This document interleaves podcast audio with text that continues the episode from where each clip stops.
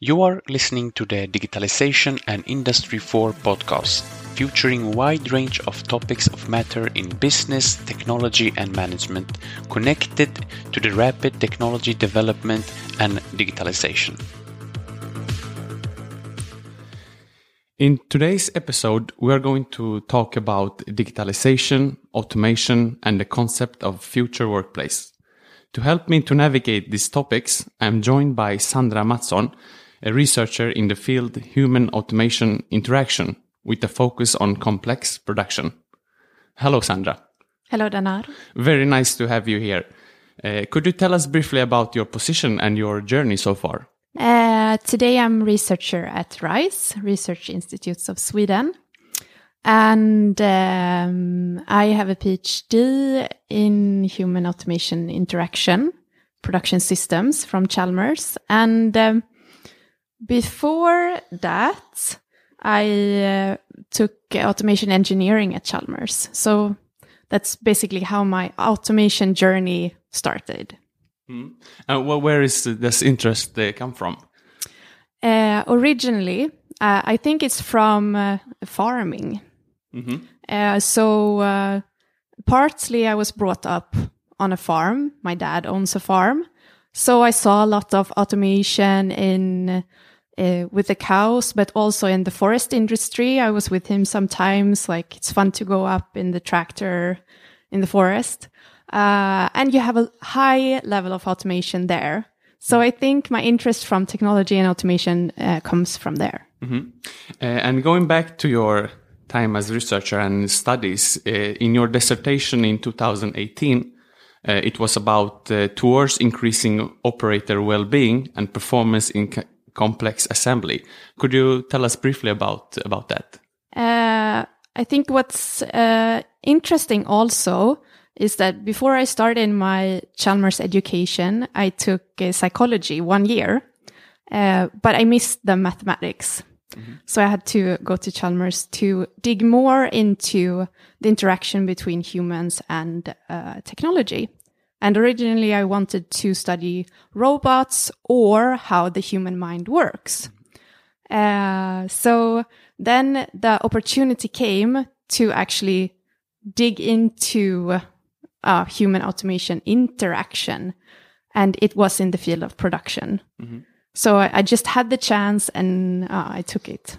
Uh, and when I met you during one conference, you talked about this uh, different knowledge platforms and uh, innovation platforms such as EDIG, Vinnova, uh, Prod 2030. Could you briefly tell us about those different platforms and initiatives going on in uh, Sweden?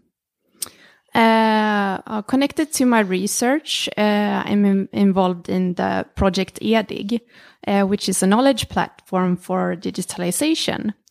And when I came to RISE, I started more working with education and smaller companies. Uh, so EDIG is uh, a platform that is free where you can search articles and examples of digitalization from industry, mm -hmm. but also from uh, researchers and uh, uh, students. Mm -hmm. Next uh, section, I want to talk about the digitalization, automation, and uh, creative workplace. Uh, I would like to begin to ask you, Sandra, could you help us uh, help us uh, explaining some expressions we often hear today? Uh, I want to start with the difference between digitalization versus digitization. Um, to ah, not use a common definition, but use common words. Uh, we like to say at RISE um, in my division that digitization is to transform something real into something that you can put into a computer. So, for instance, to scan a photo is to digitize that photo. Uh, digitalization is to use that photo uh, in a smart way, uh, using a combination of different types of data. Maybe you use that photo to see um, ah, how many people there are or how many people that you know are in the photo or something like that. Mm. And uh, digitalization, what what uh, does that uh, bring to your mind? Um, it's uh, making something smart mm. and something that creates value for you in your company Mm. And and with that expression, we also hear digital transformation. Uh, how would you like to explain explain that? Uh, so you want to transform your business, production, or other type of process, um, so that you use the digital technology in a smarter way. Mm. And and do you see that when you meet a lot of these different companies and organizations that they are truly digital business? Do you have any definition for that? Uh, uh, that someone can be like uh, fully digital uh, business.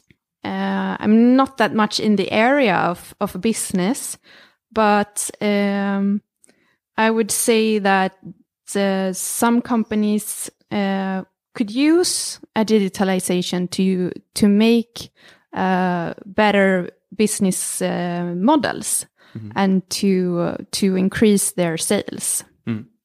and the fourth term that we also hear is Industry 4.0. Uh, how would you like to, to explain that? Uh, again, uh, it means that you use digital technology in a smart way. From a production perspective, it is that you combine the different types of digital uh, tools or uh, methods um, ah, in in a way where you combine them. So you could, uh, for instance, use them for um, uh, pro more proactive work instead of just solving things as they occur. Mm. And the term is that uh, because I know that this originates from Germany. Is it something that uh, Swedish companies has embraced today? You think? To some extent, uh, but I think the term digitalization is much more common in the smaller companies. However, also they don't really know what it means, but they're familiar with the word more than Industry 4.0. Hmm. Uh, and I know that you touched a little upon uh, digital digitalization and uh, digital transformation. Uh, but what is really the purpose of uh, taking on this journey with uh, digital transformation, in mm. your opinion? it's to make your production more efficient and productive, and and that can mean, of course, a lot of different things. But one important thing is that you set a goal for your digitalization, which could be uh, reduced fuel consumption, which could be uh, increased sustainability, increased attractive workplaces, or something like that. Uh, but you yourself have to set that goal and be very aware of what that means. Mm. Uh, and you gave us some examples, but you have more uh, concrete, practical examples from different uh, uh industries. Um, I think from uh, from automotive industry, you can use uh, optical vision to find errors in a much simple way. For instance, using machine learning and also that uh, we have seen some examples in uh, you mentioned uh, agriculture. We have seen drones that inspects uh, yes. the different uh, areas helping the farmers to become more productive. Uh, i want to go back to one area that we touched upon was that it is about increasing productivity. Do you think that's is always the end goal with digitalization? From a production perspective it always is yes. Mm -hmm. Um, but that can mean, uh, as a part goal, it can mean to to make sure your personnel uh, have the proper tools, to make sure they have the proper routines, to make sure they feel safe at their work, that they mm. trust their colleagues. So yeah, in the end, uh, productivity, but parts like breaking that down mm. into concrete mean a lot of other different things. Mm -hmm. Uh, and uh, you are also a book author, and in 2017, you co-authored the, the book Smart Automation. Uh, I would like to ask you, why did you write uh, uh, this book? Uh, I wrote the book together with my supervisor, Åsa Fast. Um, and we saw the need that support companies and students on methods to improve, improve manual assembly. So Assembly is often manual due to different types of product variants. Uh, and both students and companies need to learn like simple methods and ways to increase uh, level of automation in that assembly. Mm-hmm. Uh, and the target group you mentioned is students, but uh, is it could it also be professionals from from the industry that can have benefit reading your book? Yes, it's it's students and practitioners. Hmm. Uh, and you mentioned a little about the, the, main takeaways and the different automation level, but could you explain a little bit more? How do you, how do you, for example, choose the different automation levels, or how, what is the, the aim there? Mm, uh, the book presents uh, seven methods, so it depends uh, what you want to do. It's methods for uh, design for assembly, for instance, or design for automation uh, assembly. It's for assessing complexity. Mm is for um, deciding what type of information tool that is suitable and how to see what's the current state, um, both from what's the current automation level, what automation strategy do we want, but also in terms of information. Hmm. And and this can be purchased in uh, every bookstore, or do you have a special way uh, people that want to read it can can buy it? Yeah, you can yeah Google it. Go yeah. So you will find it instantly. Okay, that's great. Uh, and I know that another area you have been researching on is creating an attractive workplace with focus on psychosocial health and how automation affect work. Uh, I would like to begin to ask you, how do you think future workplace and the work itself will look like in the future? Uh, we see both in in trends but it's it's starting to become reality for some companies that are really uh, oh, high end or what mm. to say or that has the money to do these type of uh, investments but uh, we see that operators interact with high levels of automation so sometimes they get more supervision roles uh, they have several lines to watch over uh, which means that their roles change. Um, this can mean that they uh, this will fit some op operators, uh, while maybe not all operators, because you need to um, maybe the pressure and demands will be higher on you, uh, which also will change the mandate you have to do your work. Mm.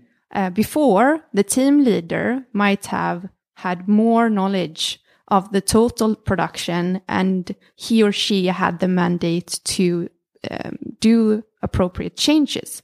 But now you, as an operator, will have real time information and you need to uh, change things fast. Mm. So you need to have the mandate to do those changes.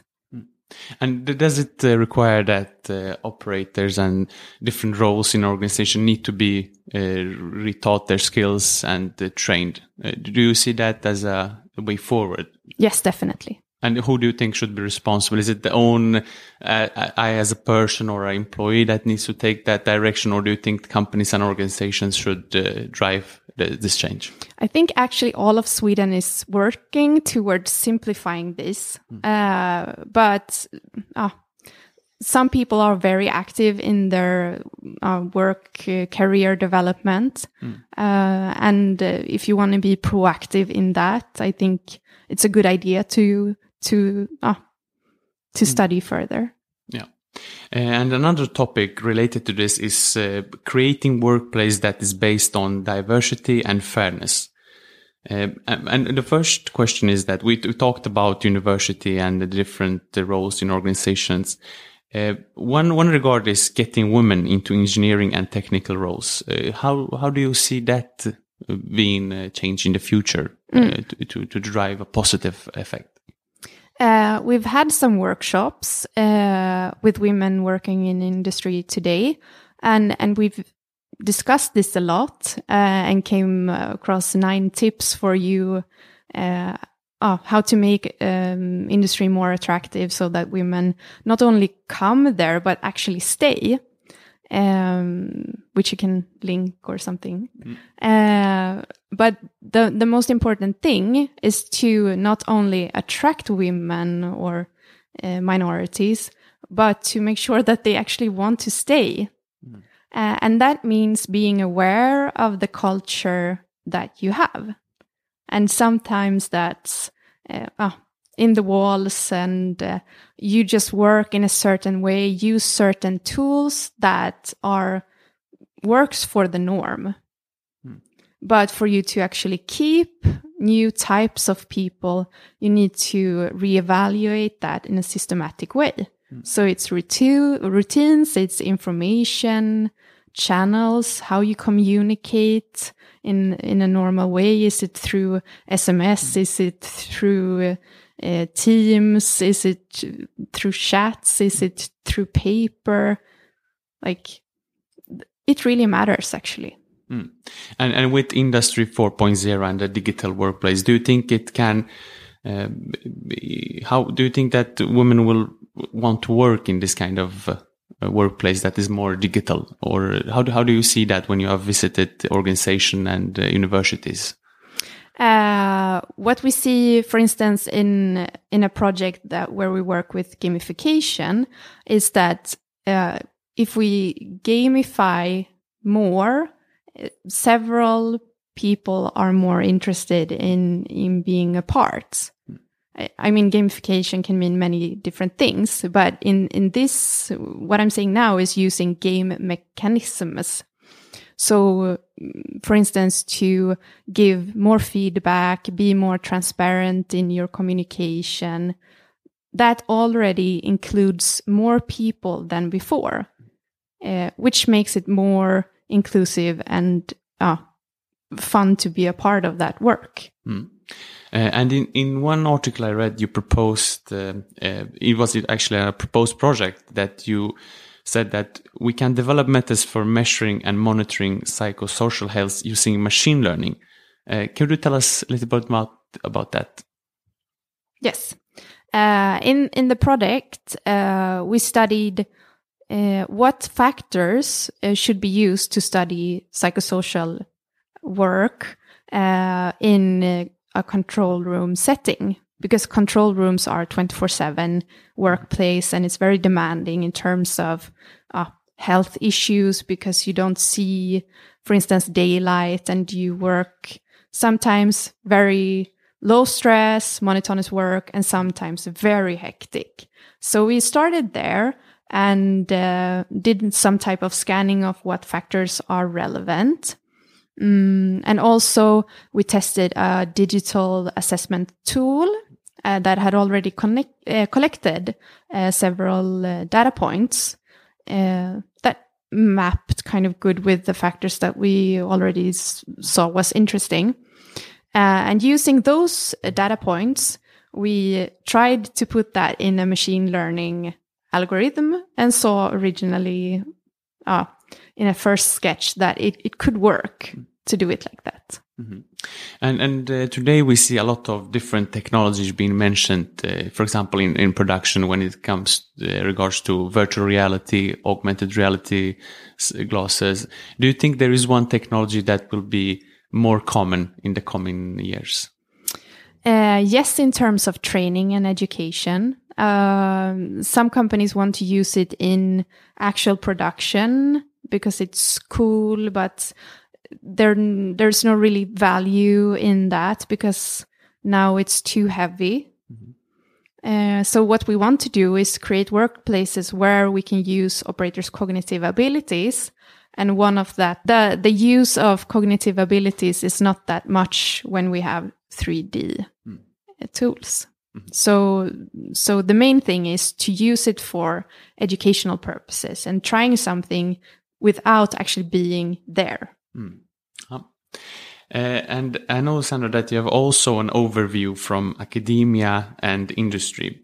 Uh, I want to ask a general question here. How do you think Sweden measure uh, when it, with the rest of the world when it comes to digitalization? Uh, I think from my perspective or from the trends that we've seen that Sweden is far ahead in terms of innovation. uh, innovation per capita. Uh, so I think uh, the possibilities are very big, but we have to take that uh, seriously. And uh, just the creativity uh, and the, the the number of different products and how to solve problems, we have a big advantage there. There, and many comp- companies or parts of the world look towards us for that. But we have to really uh, be ahead of our game and use that in the optimal way. And going back to the, the training and curiosity, what do you think we need to do to develop competence uh, when it comes, for example, using digital technologies? Uh, I think what I started to say was uh, we go towards more supervision uh, systems, uh, maybe more understanding AI, uh, doing better maintenance work, uh, and also understanding how group work actually works. Because, for instance, when, is, when we study other types of philosophies like lean, they're very good at understanding what culture really means. And if we can be good at that, I think that that's the main thing in combining how we should work with technology. But mm, AI, uh, uh, supervision work. Uh, and going uh, forward a bit uh, when we discuss uh, artificial intelligence, uh, what what does it mean to you? And do you have any examples of your everyday use?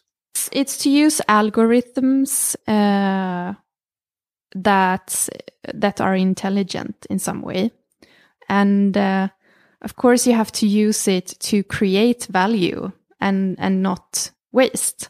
Um, and uh, there are many different examples of how you can how you can use the type of technology to see things that was not there for you before. Uh, and uh, for instance, uh, optically helping technology to find errors uh, that that humans used to do before, but also understanding complex um, relations that humans can't see. Uh, and again, one thing that is complex relations is understanding how humans work and how humans solve problems. Uh, we're discussing now a, a, project where you can use uh, machine learning or AI to understand how different types of humans solve problems so that you could suggest mm. to a new maintenance personnel how to better solve problems. Mm. And and with um, artificial intelligence, uh, we have seen that's a rapid development, and and one area that I often hear is the ethical principles. Uh, I mean, in your personal view, how important will that be uh, with regulation laws and ethical principles? I think uh, it's as important as for every type of technology development. Um, so it's it's very important, and and from a digitalization perspective, uh, safety uh, and ethical aspects uh, come hand in hand. Mm. and and a lot of people uh, state that it, this kind of uh, technology transformation will mean fewer jobs, and artificial intelligence application will replace humans. you, as a researcher, how how do you see this, and what's your comment on this? What trends say, sure, there there might be a, small amount of fewer jobs, but they will transform. And uh, oh, I studied AI for like ten years ago, uh, but but then uh, artificial intelligence, neural networks, they're as smart as how we tell them to be. So it's all about uh, already having the the algorithms or having the understanding for complex problems, which we sometimes don't have. Mm. Uh, and when, when regards to looking maybe five, ten years ahead, uh, what is your trend scouting around artificial intelligence, Internet of Things, automation, and other digital technologies? Mm, as you say, uh, more and more will come into industry. Mm and uh, the only thing is that we have to be prepared for that and we need to start developing competences so that we can be a part of that journey because otherwise other companies will take that journey for us but but do you think it will be uh, more common that uh, yes in industry we will see a lot of different artificial intelligence applications, but it will be even common in the society in normal day usage. Sure, for sure. Mm. But we won't know that it's AI because sometimes the difference between just having a small smart algorithm and having like super smart algorithm uh, might not be visible for us mm. and maybe it shouldn't be visible for us mm. but if we want to adapt it into industry then the operator needs to understand the the the thresholds for what the algorithm can do and mm. cannot do and what the limits really mean mm. Uh, and uh, uh, as a researcher, you're also involved in many different projects. Is it any of them that you want to highlight specifically that you're working on now? Uh, I'm ta I talked about EDIG, uh, and um, we have a lot of course development, for instance, in smart and proactive work, also for attractive industry. Mm. And I, I think developing something for attractive industry that really attracts uh, for us to talk about smart technology and how to really be prepared for the next level. I think that's one of my uh, main things right now. Mm.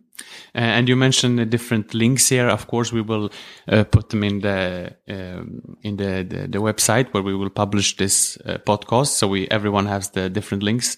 And uh, before ending, uh, Sandra, do you have any other aspect or questions you want to highlight?